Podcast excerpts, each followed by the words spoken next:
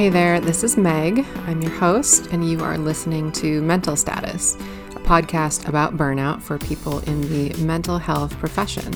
Quick disclaimer because, you know, that stuff is important these days. Uh, mental Status is a podcast about burnout in the mental health field. It's for entertainment and educational purposes only. This is not therapy, and this is not clinical supervision. There are no CEUs associated with this podcast. Enjoy it and share it as you will.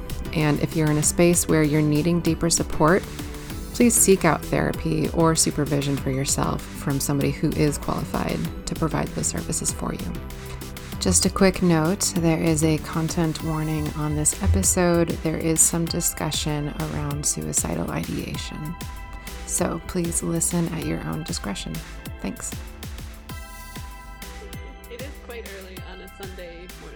I know, and I've already had a therapy session. Like I, I had a session with a client this morning already. So I'm, Whoa. I'm kind of hopped up on caffeine, but Goodness. we're all good. Okay. Nice. All right. Uh, here we go. Okay, welcome to Mental Status. My name is Meg. I am your host. This is a podcast about burnout for mental health professionals. And I am especially excited for today's show because I have not one, but two very special guests. Um, and I'd like to allow them to introduce themselves. So, special guests, who are you? Where are you? And how are you doing today? Uh, I am one of the special guests. My name is Joanna Dwellels. Um, how am I? I'm okay today, like a like a positive okay, and uh, I am in Philadelphia, uh, sitting next to special guest number two. And that is me, Sarah Brisky Hamrick, one part of Therapist Next Door Oh, yeah, with. Joanna. I'm doing well today. I'm recovering from some issues with sleep, so I'm feeling very nice today. And I'm sitting in Joanna's office in Philly. Nice. Yeah. Yeah, for for listeners who obviously can't see it, like there's one person on one side of the screen, screen and one's on the other side. It's kind of fun, actually. Mm-hmm. There's lots of cords in between us too. It's, it looks very technical. It's very official. We're we're doing the Yeah. podcast thing. Um, yeah, so I am excited to have both of these folks on today. Um, I was on the Therapist Next Door podcast a while ago, and in talking with them, um, I just kind of I really wanted to have them on on my show to talk about burnout because that's something that we got into. So I'm excited to have both of them here um, to talk about this topic. Yeah. So we're gonna get started. We're gonna we're gonna dive right in. Just get straight into it. Um, tell me, what is your burnout story? Where have you been with burnout? Either one of you. All right, so I'll go first. Uh, my burnout story is pretty intense. Um, I uh, I think probably November 2019 was when I first realized I was very burnout. I have um I have an anxiety disorder, and uh, it was getting much worse to the point where I was like, I need to see a psychiatrist. Luckily, I did, and he was like, "You should quit your job." Mhm. and I didn't because I was like, "What? You're crazy! I don't need to quit my job." Um, he's like, "If it's so stressful, why are you still doing it?" I was like, "Well, I don't know." Um, and then that was November 2019, and we all know what happened soon. Mhm. Um, I actually got COVID from work. Uh, I Mm. worked at a an outpatient facility working with older adults and then with teenagers and then with adults in a DBT program. So that was a lot of um, borderline personality disorder and then a lot of um, behavioral disorders for the children that I hadn't really ever worked with before. So it was a lot of new things. And then the newest thing was, you know, COVID. Yeah. So I was furloughed for a while and uh, went back to work, thought it would be great. You know, I was like, I had all this time off. No. So I only lasted maybe four months until I quit there because my burnout was extremely bad to the point Mhm. where it was like really negatively affecting my mental health. Um, I had suicidal ideation. I was like crying at work all the time and I just couldn't do it anymore. Mhm. Um, so I quit that job, took a couple months off, and then started a private practice. And here I am now. Yeah. Okay. Yeah. that was a lot. I mean, it's it's it is a lot, and I um, it sounds like there was a lot of um, realization for you in those. I think you said four months, um, really intense realization. So, yeah, yeah, absolutely. Yeah. Okay, Sarah, how about for you? Yeah i i want to first say like i during all of that time i was obviously very much in close contact with joanna and she was always mm-hmm. very candid about what was going on with her and you know she was just it was very i mean i don't ever want to say that somebody struggling in silence is impressive because that's highly problematic but mm-hmm. i think that's also something that we internalize as therapists mm-hmm. and did not aid either of us in that time because she certainly was she was again she was open about it but she she was hiding it as well as she could and you I don't know. I don't I'm not sure what point exactly I'm trying to make. It's no, just that I, it's I so hard it's yeah. so hard to really understand exactly what it is because we are taught to not be honest about how we feel. Yeah. Um and yeah. there was like a lot so, of yeah. shame involved with how I was so feeling much. too. Um mm-hmm you know and that was part of what contributed to the burnout so badly was because i was having these thoughts that i wasn't supposed to have. Right. Um and like i couldn't tell anybody because then like then i would then be hospitalized you know like i was i had the same fears as clients like if i tell somebody then they're gonna hospitalize me and that's yeah. not what i want. Yeah. Um so i did had to you know i had to keep it on the down low or i felt like i had to keep it on the down low. Mm-hmm. um, and i'm just starting to feel more confident talking about it now. Yeah. Yeah i mean that's definitely something um, you know i've talked with folks on here a lot about is burnout in general but also these you know quote unquote deeper darker feelings. Um, it can be incredibly scary and frustrating to experience them and feel like you can't talk about it. And I mean, I've even heard folks say, like, I don't even feel like I can tell my own therapist about it as a therapist because then they're going to question my clinical judgment and my ability to do my work. And it's just, it's so laden with um, unhealthy expectations and un- unhealthy um, ways of being within this line of work that yeah. it's ultimately really damaging. Yeah. Absolutely. I mean, I definitely felt that way. And it wasn't until recently, like maybe last week, that I was able to tell a therapist about it. Yeah. So, yeah. Um, which is great. Find a therapist you're comfortable with also. please. Yes, please do. Please do. Yeah, that's that's part of my story as well, is that I just had, I mean, just a big part of the kind of shame I had and just the kind of internalization that I had was my therapist. I didn't want to share things with her because I didn't want to feel judged by her and also she was she was a much higher socioeconomic status than I was. So her saying to me, don't work as much was not an option at the time. Right. So that felt so I was in a private group practice from end of 2018 until um, April of this year of 2021. And the culture there was very much we are going to fill up your schedule every single hour that you have available. You know schedule yourself lunch which was surprising that that was actually encouraged but oh yeah how nice know, we them. will so nice of them but we will give you we'll give you up to we'll give you 10 people a day if you want to see 11 people a day we'll do it. Oh my gosh. So i was doing that regularly probably three days a week i was seeing 10 people and were I those would 60 minute sessions? They were 60 minute sessions so i was i was i was pulling the 53 pretty hard for the 908 37 mm-hmm. oh for therapists out there.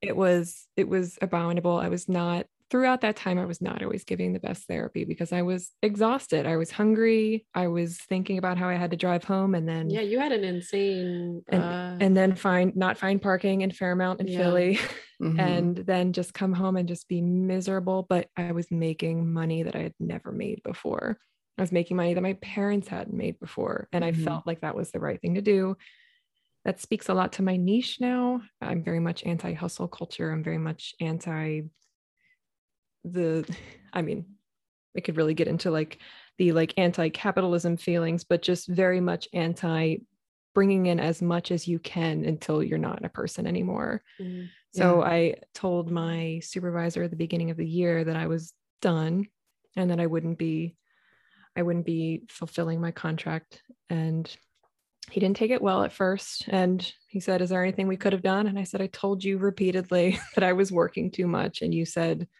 you know you said it was okay because I was making a lot of money and you just kind of diverted the conversation and it wasn't I needed more than that I needed much more than that um, so yeah I, I definitely a not a traditional burnout story, but at the same time, very traditional. Absolutely. because yeah, I, like, I was able to come back from it though. So I hadn't gotten to the point of, you know, no return. But there were so many people along the way that professionally could have stepped in and said, you don't need to do this. And they didn't. And that really, you know, that really put me in a bad spot. Yeah. And I have to ask was this after obtaining your independent license or was this prior to that? Oh, it was before. Yeah, the whole time I've worked in private practice, I've had my LPC in Pennsylvania. That's licensed professional counselor. Mm-hmm. Um, yeah, as soon as I got that, I thought to myself, "Oh, I can, you know, make money and feel more independent now, and just yeah. live the kind of life I want to live." And then, and then it's the same thing. It's the same thing as the jobs you get right out of grad school. People are just right. kind of taking advantage of you until you learn how to say no and say no without guilt or without yeah. enough guilt. Yeah. Yeah. Oh my gosh, yeah. I mean that that story, like even though it's your own unique story of the way that it played out for you, like you said not tra- non-traditional, but I feel like a lot of what I've heard is like that's exactly mm-hmm. that is exactly what happens. Um, whether you're at a community mental health center or um, a group practice or a nonprofit or a government agency, like there are of course great organizations out there that that do care for their workers. Um, and there are a lot that um, i don't know. I i the the nice thing about not having any like particular sponsors for the show is that we can say whatever we want. So fuck capitalism. Like I'm I'm yeah, all about no, it, right? To like, the ends of the earth. yes. Oh my gosh. Like the way for both of your stories, the way that um, you felt the need to kind of either push yourself to the edge, the very edge of being exhausted, of like feeling like I literally cannot do this anymore, to, to the point of like, I may lose my life literally over this if I do not take action and, and stop what I'm doing. Like that is so antithetical to me to what this work could yeah. and should be. Mm-hmm. Um, and again, it's one of those things that like we don't talk about. We're we're like we're very um, afraid to talk about mm-hmm. how how exploitative the work can really be.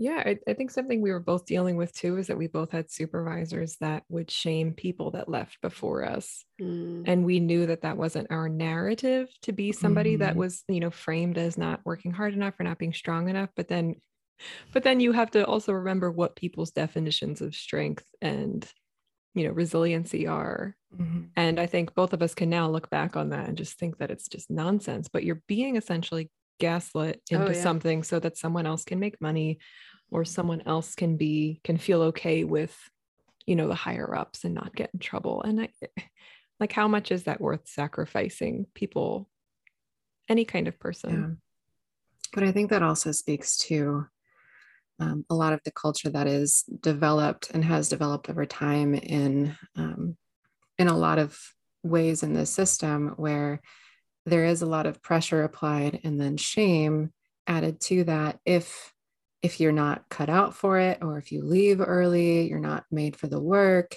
it's too much you need help you need to take a break like there i found there's like this expectation for mental health professionals to be superhuman and we're not. Mm-hmm. Absolutely. yeah. Yeah, I feel like I was I was trying to take care at least in the last like 4 months that I was working was trying to take care of my I think it was 5 months, but I was trying to take care of myself as much as possible. Like I was leaving work as early as I could. Like I would just leave because like mm-hmm. I couldn't do it anymore and I I mean that's what I said to my supervisor when I gave my notice. I was like, I just can't do it anymore. Yeah. I can't. Yeah. Um and I kind of framed it as like, oh well, I want to start building my family, but it was also like I'm afraid of what will happen to me if I still stay if I stay here. Um and it was just, you know, like I don't even think my workload was as tough as it was when I came back during the pandemic. But it was just like the added stress of being in a pandemic, not feeling safe, not feeling like our facility was being safe, and then having, you know, vicarious trauma on top of that um, was, and like having nobody there because there was like no one there, you know, right. it was, you were kind of alone. Um, it was just too much.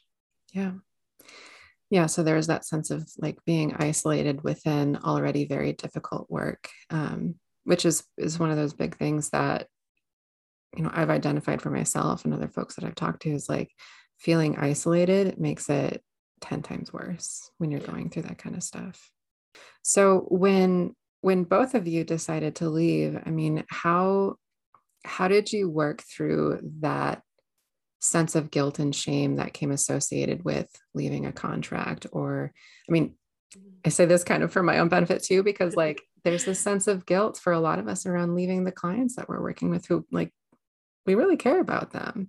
So how did you deal with that? I think i had a lot of so i worked it was hard because i had already kind of left the older adults i was working with because they our program stopped when the pandemic happened because mm-hmm. they were you know an at-risk group and like yeah. we don't want to con- we're not going to congregate um, so i just had a couple um, who i was you know giving therapy to over the phone and there were a couple that i called and they were mostly very supportive they were like yeah we know like like you got to do your own thing um, which was really really nice mm-hmm. um, i think i felt the most guilt about leaving coworkers. Really? Yeah just knowing how tough it was and that me leaving wasn't going to make it any better. Um, so i felt the most guilt about leaving my coworkers. Yeah for me i i i was having some my husband had told me throughout this entire time i worked at this place that they take too much of your money so there it was not a new narrative you know i was finally like oh, okay like i i understand and i actually had a I actually had a small business lawyer look over the contract for me, and she said, None of this protects you. It only protects them. They cannot mm-hmm. enforce any of this. It only, it's only meant to make you feel like you need to. And at that point, my guilt was kind of replaced with rage. And yes. it really, it really helped me not feel that way anymore because the, I mean, the vernacular that was used there was very much meant to curate this kind of dependence upon them and i do not appreciate that from anybody no. obvious obviously no.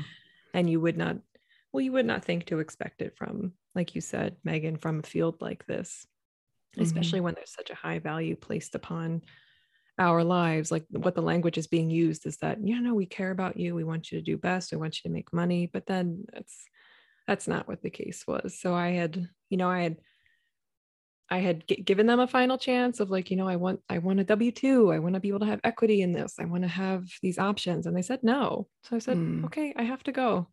Yeah, I'm leaving. Yeah, a couple months later, once I was ready to go. yeah, and I mean, I think that speaks to like the process that a lot of folks can go through. Um, turning from that guilt, that guilty feeling that we carry around with us for, you know, whatever reason, we're, we're giving up, we're leaving coworkers, X, Y, and Z, and having that turn into, um, as you said, rage. Like, mm-hmm.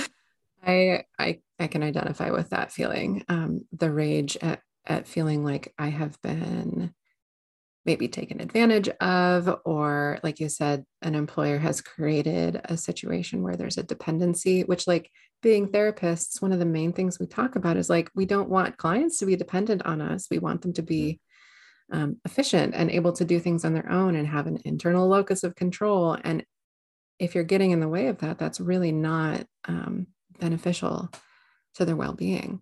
Mm-hmm. Same applies here. Like to create yeah. employees who are dependent upon you.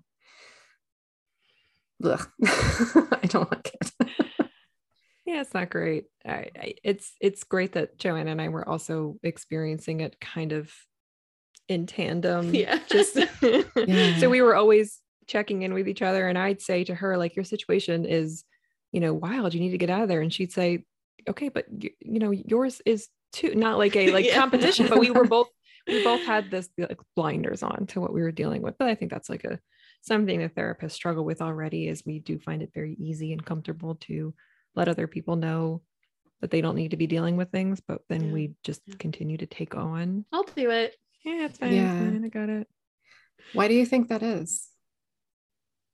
Well, I think it's part of it's part of a culture that we're trying to breed out is that we are supposed to be taking on more or Mhm. we're told that we're not but we are not given any skills on how to on how to actually do it i'm i'm thinking back to the podcast that we did together megan and you had talked about how supervisors would just say well practice self-care and that is not well thank you sure. Okay, great. yes that fixed everything it's like telling me to Oh, calm down when i'm having a panic attack but yeah. set us up set us up for skills so we then in, if we're not set up with skills we then internalize this idea that we are just supposed to suffer it's Yeah. Nonsense I think it's hard when like you notice that like your supervisor is burnout, like everyone else is burnout. So like you're trying to I remember using all my skills. I spent like a whole day using all my DBT skills, using Dear Man to like talk to talk to my supervisor about this and just met with like anger and Mm. like frustration and it's like no i was trying to be as effective because i knew that i was like compromised and i knew i was tired and like i knew that i was emotional about all this so i was like i'm going to use my skills i'm going to use my skills and then just like not met with any skills back of like no you're wrong stop talking like Oh oh, my okay. gosh. Oh, yeah. Yeah, I can't imagine how uncomfortable, more than uncomfortable that would be. Like you're you're reaching out for support from from the um the person who was put in place to be that support and met with resistance and anger. Like that yeah, I can see how that would even accelerate those feelings of just like what the fuck am I supposed to do now? Like this is not Yeah. tenable for me. and i will say that that supervisor did apologize but um it was like it's already done man you Mhm. already you already Mhm, said it and mhm. like I experienced it and there's no coming back and you know just like not having supervisors be available or they're always changing their plans or like and it, uh, I understand people are busy but after a while it just makes you feel like crap because you're like I guess I don't matter anymore and like Mhm. if I if I don't matter then why am I doing all of this stuff right. you know I'm like busting my butt all the time hmm Yeah. Yeah. And that's such a, um, such a sticky place to get into when you start feeling like you don't matter, especially as the person who's dispensing to clients that they do matter. yeah it can feel really like a huge cognitive dissonance to be involved in um, systems like that where you don't feel like you matter and to try to promote the opposite to people that you're working with. It's really incongruent. Yeah and it happens with every group of people that you idealize and then devalue I- I and it's and it's not it's not a coincidence that we are both a field filled with women and rapidly filling more and more with women of color it's this this this holding us up on a pedestal that we are the saviors but then just punishment and shame if we are not showing up to even 75% every day. Mm-hmm. Yeah.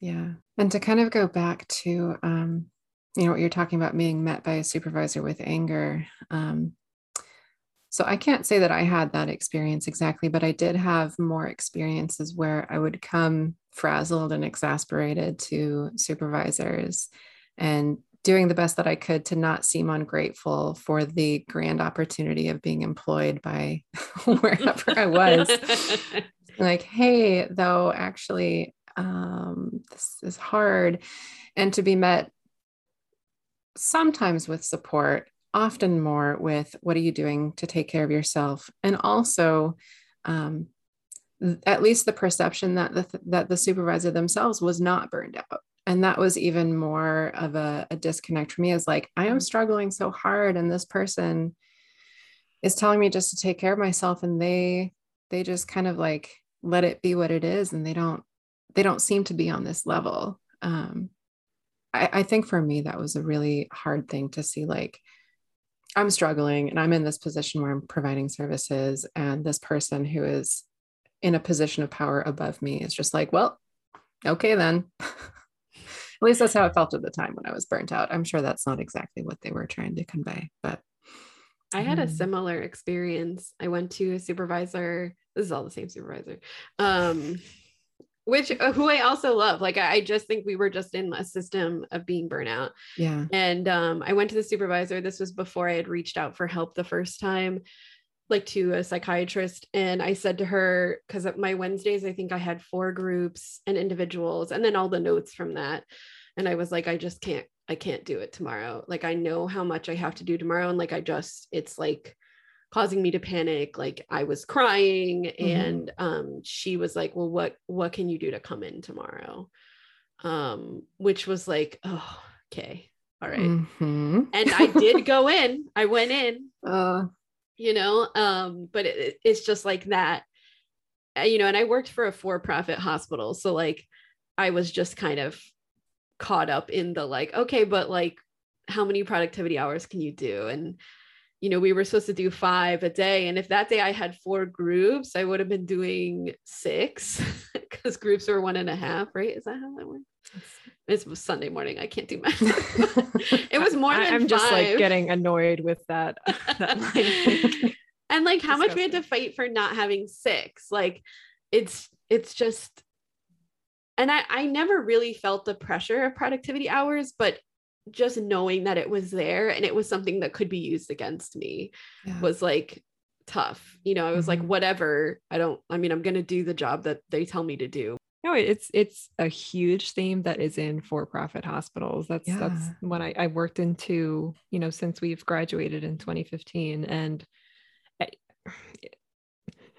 the kind of like unethical and amoral behavior and conversations and lines of thinking, like the language of like return on investment and uh, paired with the just the vilification of patients who you know maybe have to come in a couple times a year or have to right? Yeah. Eh, or they have to i'm Or they starting have- to simmer about what i'm going to about or they have very human moments on the unit. It's it's Yeah. all it's like from top to tail it's just encouraging this us versus them anti-patient culture and therapists are often caught in the middle and kind of urged to think that way and then if Mhm. we do we go down a rotten path and then if we don't we are you know essentially excommunicated from the treatment team Mhm.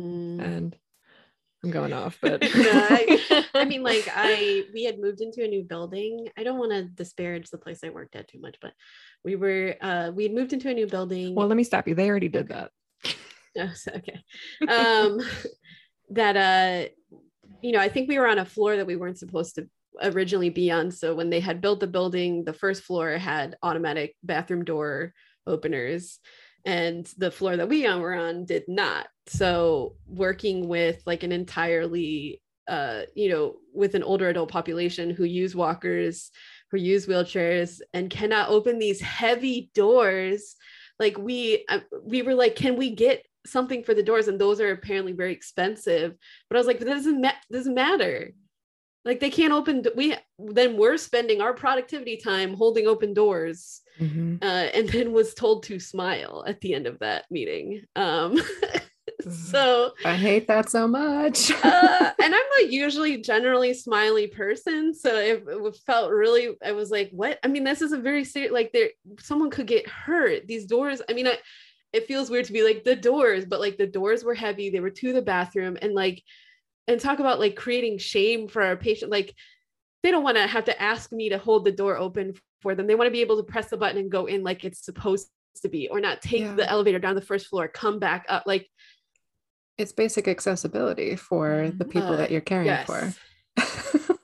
and to also build a new building that didn't have any gender neutral bathrooms. I'm sorry. What? what?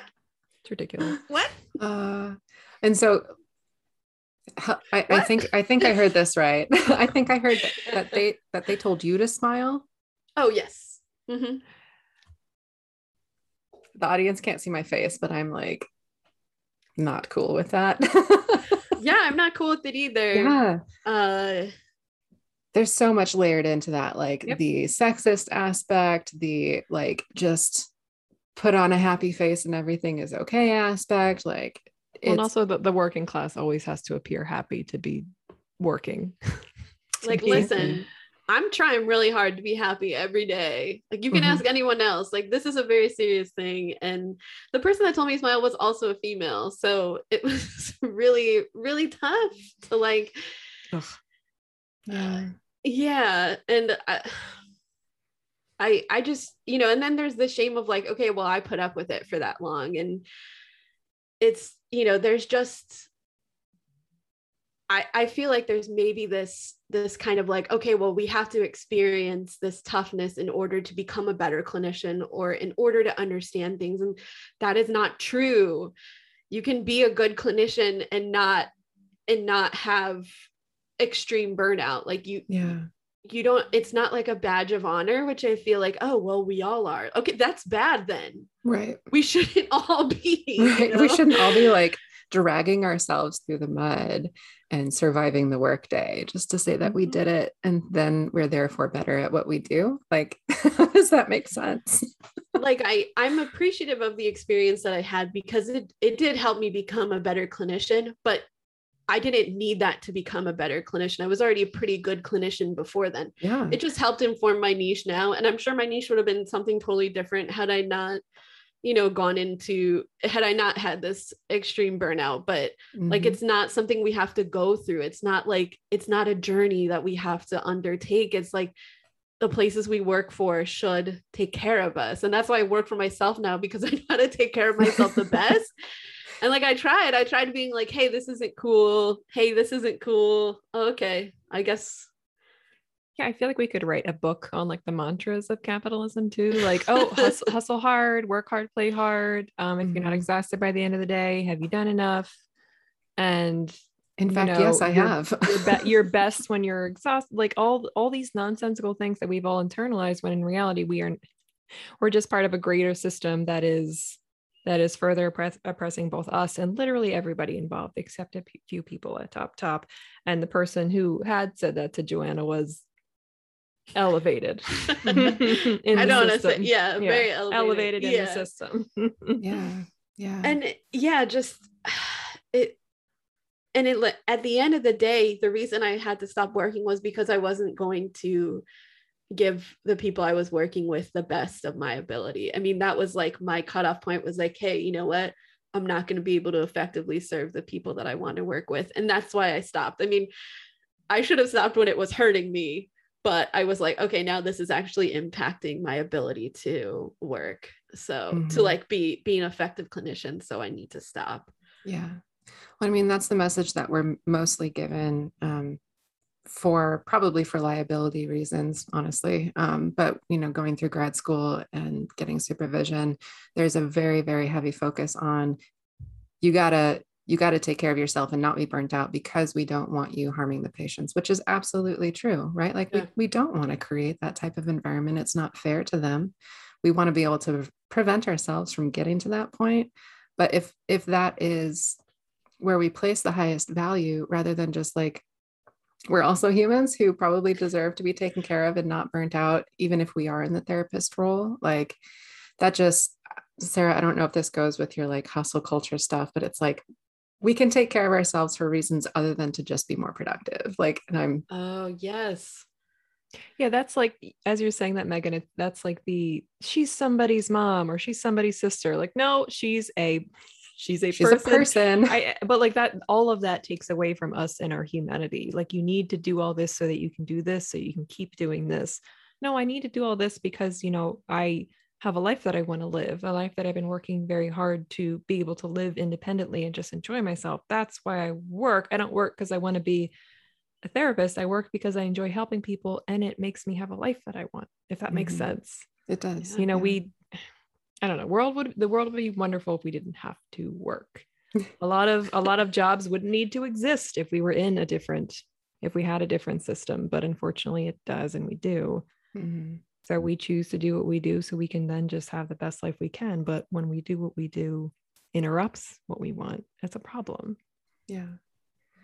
Yeah, especially when we're told that that is the ideal way of being is to have what we do interrupt all other facets of life. Like that is Oh, somehow yeah. ideal.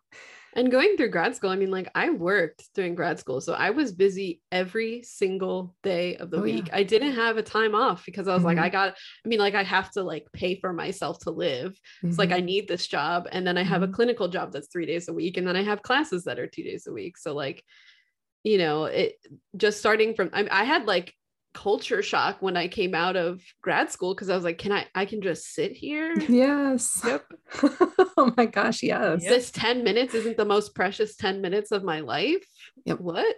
hmm Yeah, speaking of culture shock too, like there was no time to do anything. But then I I mean, I got the first job I had out of grad school was just a nightmare. I got hired, I got hired under the pretense of working with adults, and I ended up working with kids inpatient, and it was exact opposite of inpatient. So I was I was I was binge drinking pretty heavily during that time. And I like looking back on it now and it was only a year. I was like, man, I was normalizing a whole hell of a lot of issues. Yeah.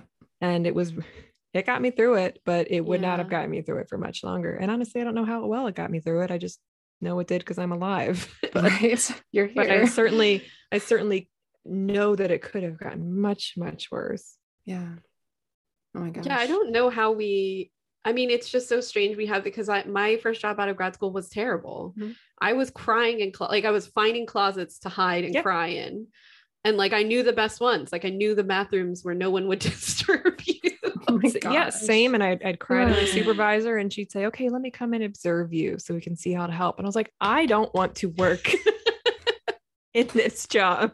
That's literally not the problem. Is me. Yeah. I know. But what we mentioned earlier, I know, like Joanna said, it's she was also a part of this system that she could not get out of. And she mm. heard my like literal cries for help. And she met it with all she could meet it with really was, okay, how can we make it a little better? And that was another one of at one point in our supervision, I was sitting with my arms crossed and she said, Don't be uncomfortable with me, uncross your arms. And I was just like, I fucking am done with this. Oh place. I can't deal with this like let, i have no choices or autonomy in this job let me sit the way i want to sit at least Yes. Just give me this one thing, please. yeah exactly and i i mean for folks listening i mean that kind of may not sound like a big deal but we in the therapy world we get challenged with that kind of like misinterpretation of nonverbal communication and Oh body language gosh. all the time and it is so it's so unkind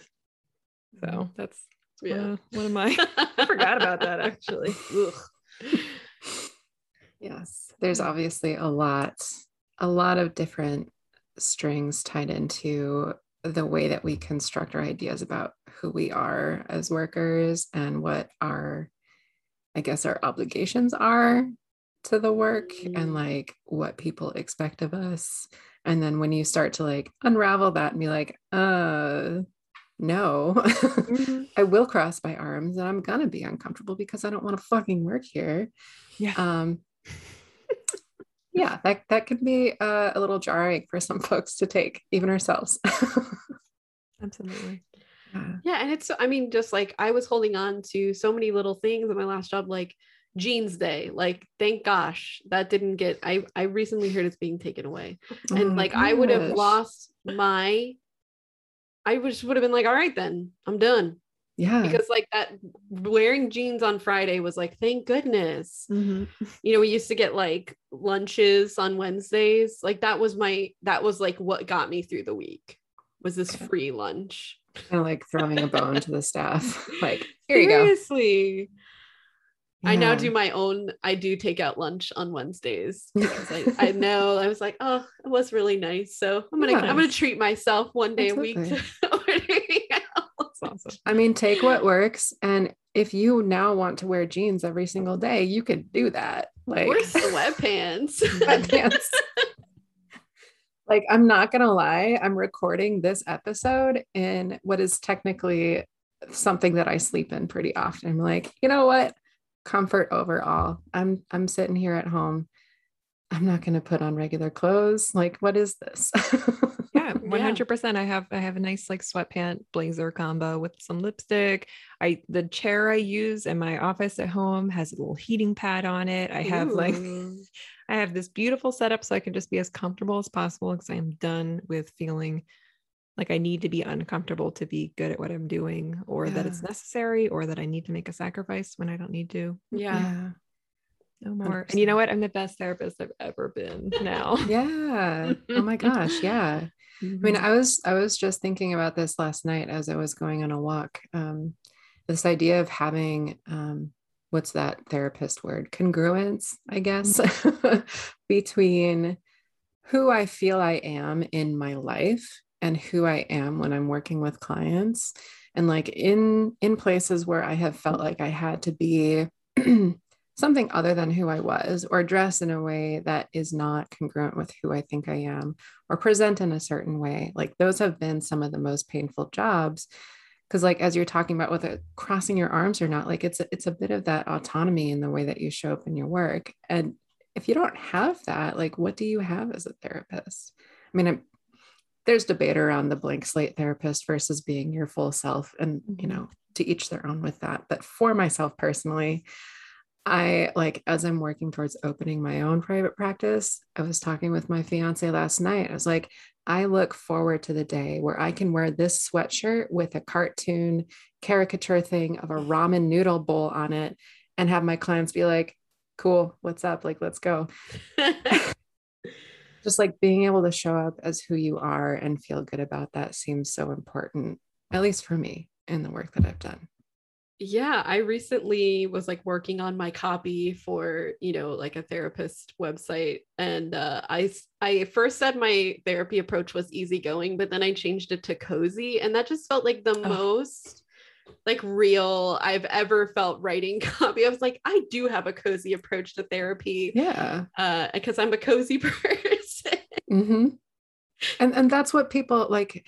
That's what clients seek out is somebody who can embody the thing that they're looking for. So if somebody really needs easygoing, like they're going to connect with somebody who who aligns with that. You're going to find clients who are like, I want to be cozy. Let's just be cozy and do therapy. that sounds so nice. let's build Mhm. rapport talk about restaurants like come on Yeah, absolutely. oh my gosh. So with both of you, because you're you're both in private practice now, is that right? yes Mhm. Okay. So this is probably, we could spend a lot of time on this, but what has changed for you since you've gone into private practice? so much Yeah.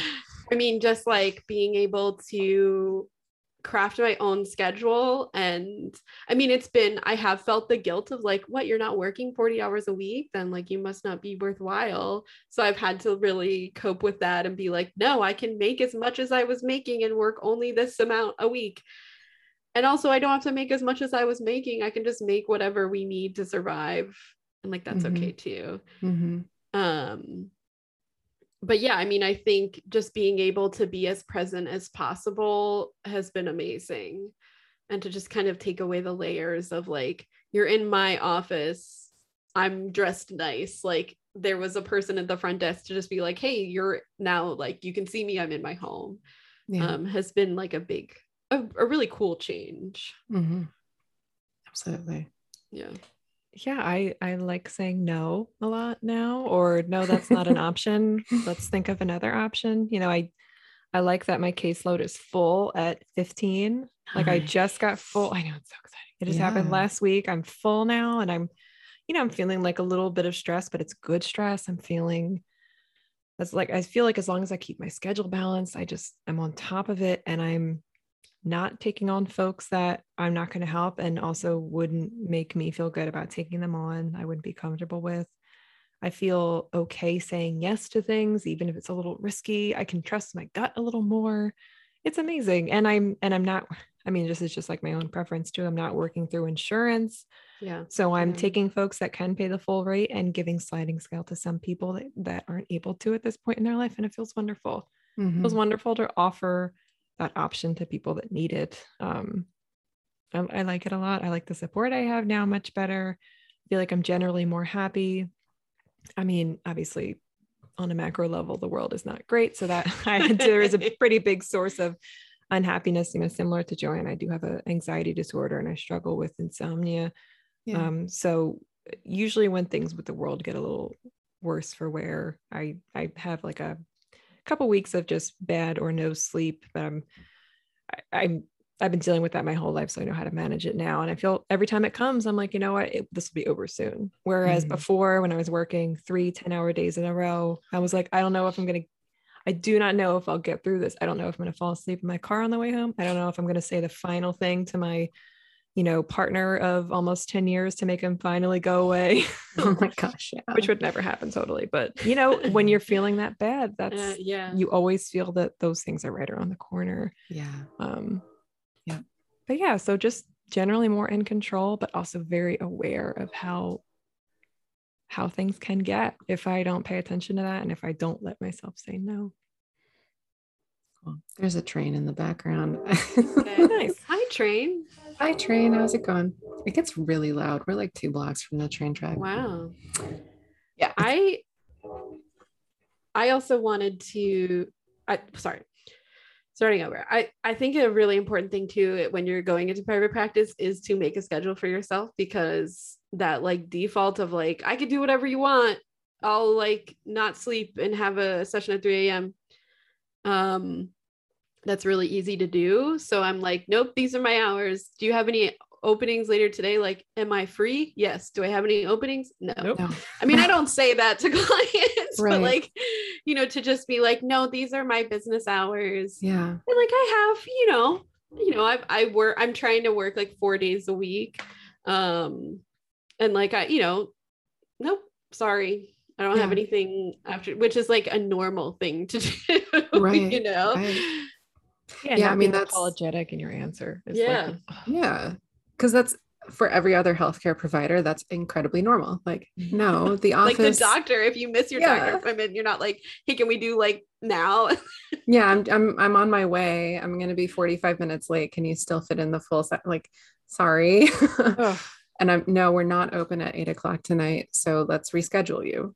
Um, makes perfect sense. And, and I think the fact that this is even a topic of conversation among the three of us who can agree very like wholeheartedly that that is a nice and sort of self-protective way to do business there's still that like pressure to be like but if you have free time but if you can but you can flex here but they need it's like mm, if Only we if, it was stretching- somebody in a crisis, well then yeah yes, of course. absolutely Mhm. But if if it was just like, hey, I overslept, like, sorry, I don't, you know, I don't have anything later. Mhm.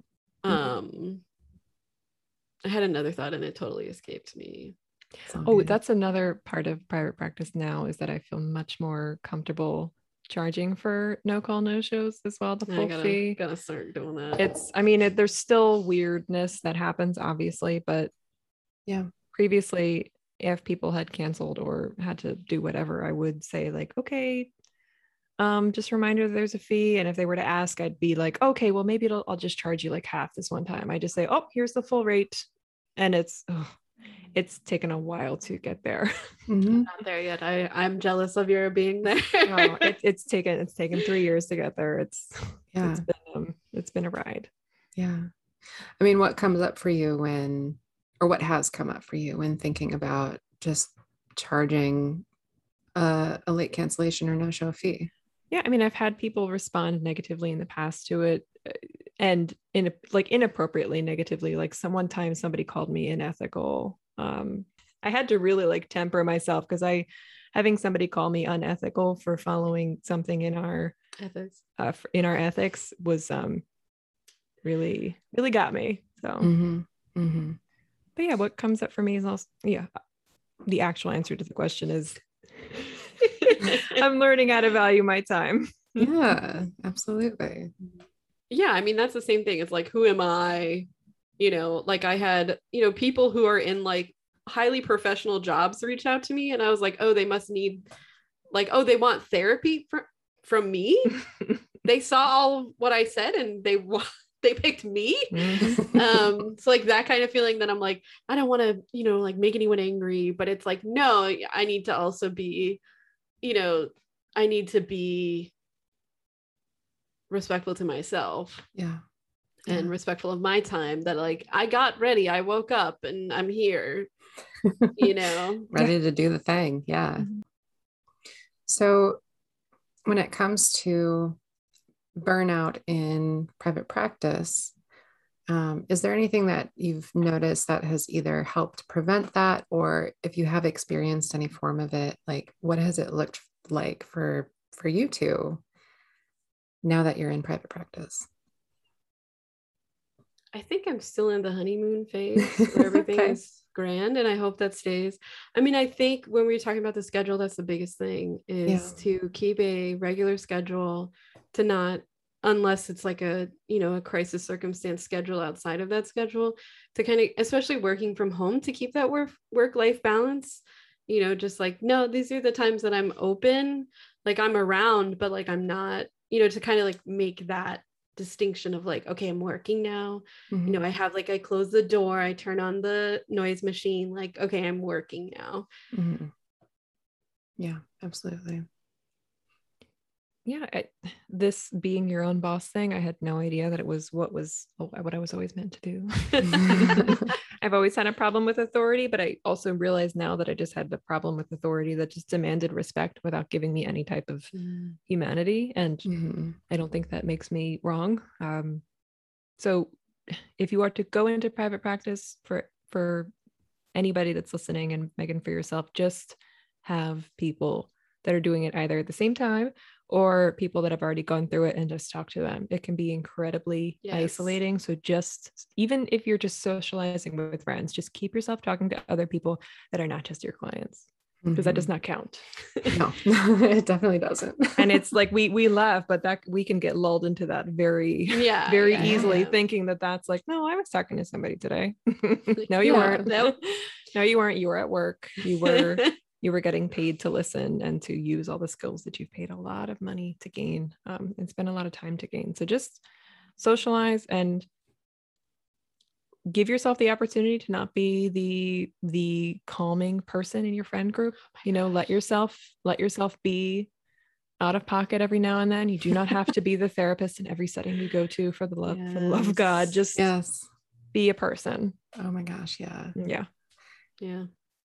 Yeah, that's um I I I don't think it's unique at all, especially to folks who are going through grad school, but like even those early early years in your career to feel like now I am the therapist and I am embodying this in everything that I do and I am the mm-hmm. calming friend and the friend who listens and the friend who gives advice and the partner who is no, like I I've nope. gone through that and I'm like, you know what?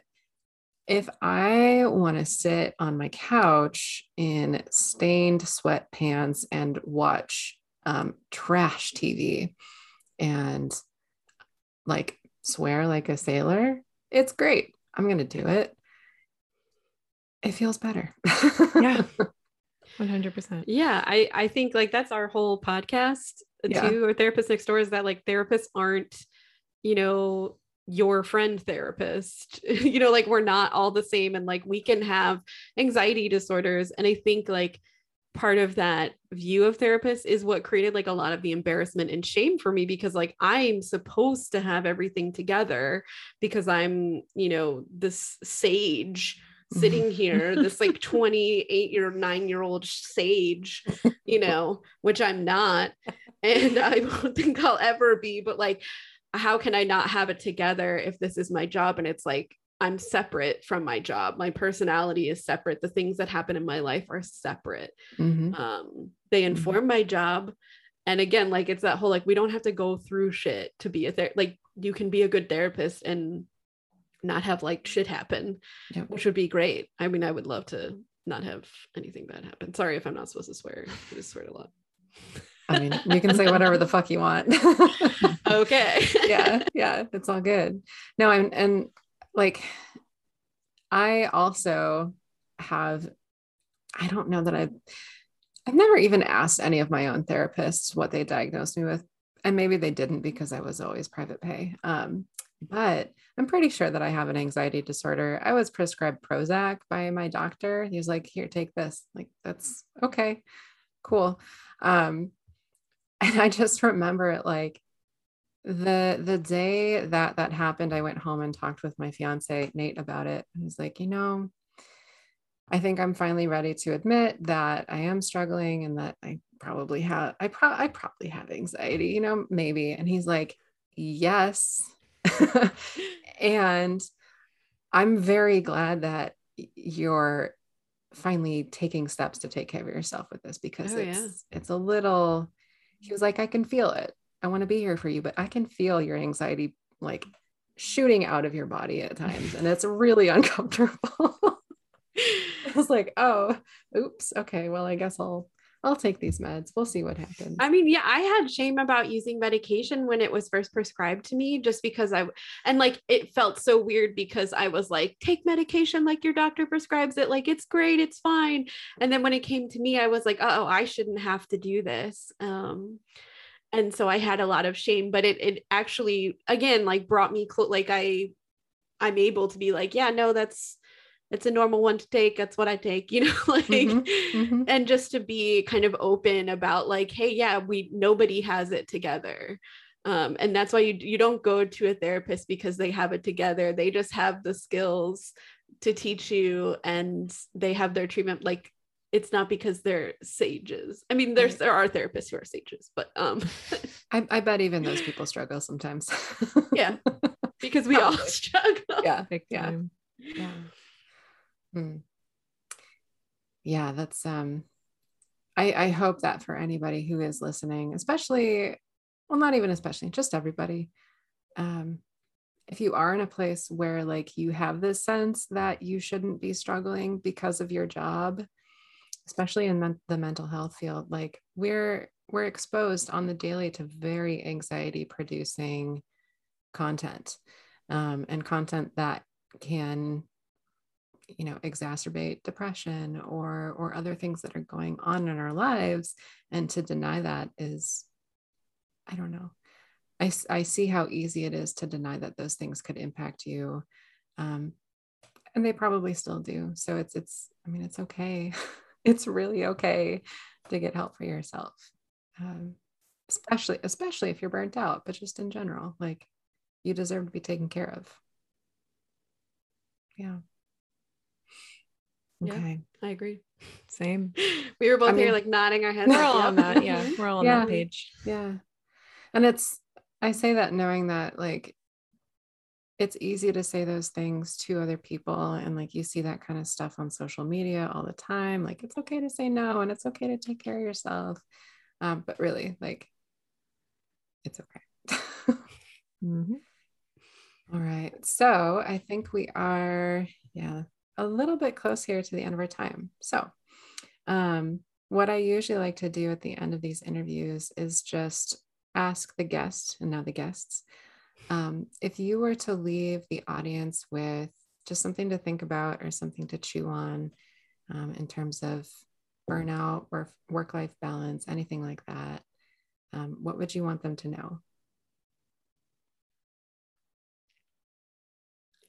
Put a- I put a lot on I you already I already prepared this. So- yeah, right. nice. I mean, I think the biggest thing I want people to be taken away with is that having a mental health crisis um, or needing mental health treatment doesn't make you a better or worse therapist. It just makes you a human being. Yeah. I urge everyone to take a look at your beliefs and your values and try to suss out which ones are there because of internalized capitalism. Um, because fuck it. Because fuck capitalism.